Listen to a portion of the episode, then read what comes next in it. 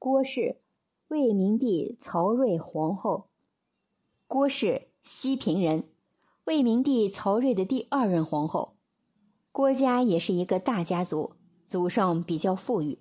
公元二二零年，也就是曹操病逝、曹丕即位的那一年，凉州各郡抵制曹丕，西平发生叛乱。曹丕派苏泽去西平平定了叛乱，并且还将郭氏女带回宫中。公元二二六年，曹丕病逝，太子曹睿即位，是为明帝。明帝抛弃了正妻于氏，册封爱妃毛氏为皇后。可是不久以后，曹睿又逐渐爱上了年轻漂亮的郭氏，郭氏逐渐取代了毛氏在明帝心里的地位。曹睿宁愿天天让郭氏陪同自己。也不愿意再见到毛氏，他封郭氏为夫人。对毛氏的冷落程度到何种地步呢？据说有一次，明帝让众妃陪同去御花园赏花，就连地位最低的才人级别的妃子都叫上了，唯独不叫地位最高的毛皇后。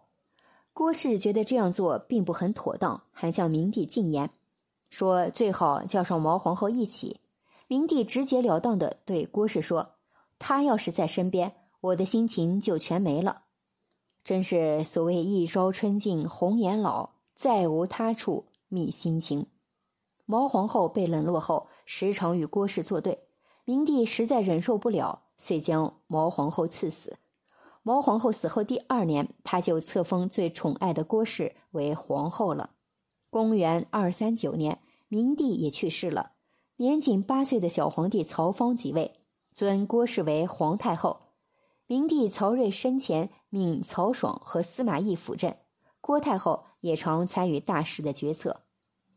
公元二六四年，郭太后去世，她也是曹家少有的几个没被皇帝赐死的皇后，算是比较幸运的了。